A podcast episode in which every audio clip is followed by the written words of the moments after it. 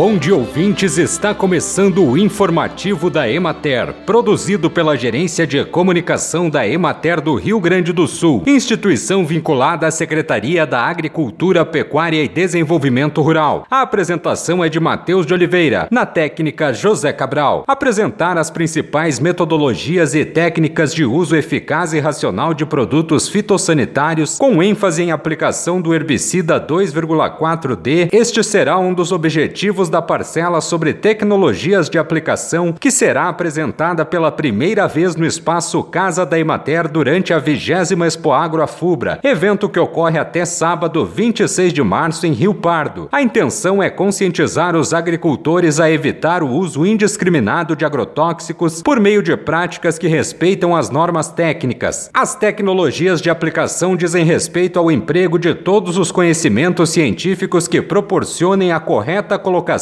do produto biologicamente ativo no alvo, em quantidade necessária, de forma econômica e com o mínimo de contaminação de outras áreas. Nesse sentido, a parcela permitirá aos visitantes conhecer mais sobre os problemas ambientais e econômicos decorrentes da deriva, bem como as responsabilidades legais que envolvem os problemas causados por esse tipo de ocorrência nas culturas das propriedades vizinhas. No espaço, os produtores poderão conhecer os equipamentos que possuem melhor desempenho, como fazer a manutenção correta e quais os modelos mais adequados, já que mesmo os menores componentes dos pulverizadores podem ser decisivos para uma melhor performance, como é o caso dos filtros das barras e das bombas ou mesmo das pontas de pulverização, que fazem gotas grossas ou finas e que modificam o volume de aplicação e a vazão como um todo. Outro ponto abordado envolve a influência das condições climáticas no processo, sendo as condições ideais uma umidade